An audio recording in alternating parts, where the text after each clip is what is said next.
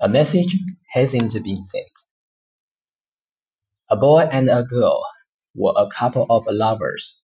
The girl liked feeling rain, so the boy was always unwrapping the umbrella when it rained, and most part of the umbrella was over the girl.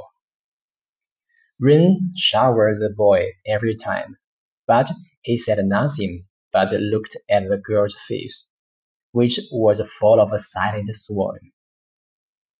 He felt very happy, so did the girl. One day, they went out for a walk. They were walking hand in hand, passing a building which was being under construction. The girl jumped with excitement and said something. The boy seldom talked, only feeling excited as she felt, looking at her silently. When the girl was talking, a not big or small stone fell down from the building toward the girl's head. At that moment, the boy took the girl in his arms so suddenly and so strongly that the girl let out a scream. He meant to send the stone with his body, but the boy turned over span to make his own body downward before they dropped to the ground. As a result, only the girl's hand was smashed by the stone and fractured. The girl came back to earth and cried with pain, tears weeping up. She thought, the scene that the husband and the wife are birds in the same forest essentially, but when serious tragedy comes, they will fly respectively, was really not wrong. With this, he crept and stood up from the boy's body, keeping from the pains, and slowly ran away without glancing at the boy. At the time, the boy was calling the girl's name in a shaking voice, his lips already blancing.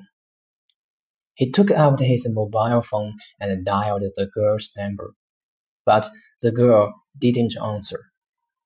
He dialed again. She didn't answer again. For several times, he gave up, but his fingers pressed something on the mobile. At that time, beside the boy, the blood spread slowly. His hand hung and the mobile phone lay in the blood.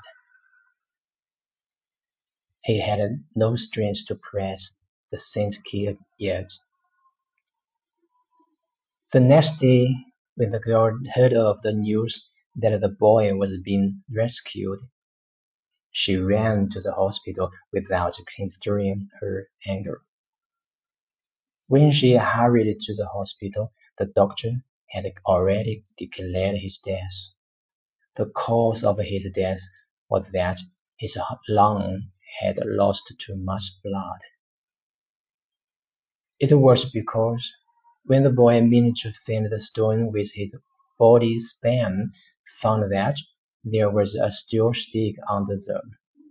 So he turned over to make it inside his own body. The boy's mother passed the boy's mobile phone on to the girl. The girl read the message that hadn't been sent. Honey, I'm sorry. I still couldn't protect you and made you wound. Upon this, the girl couldn't help crying. Please treasure the one you love and believe his or her love.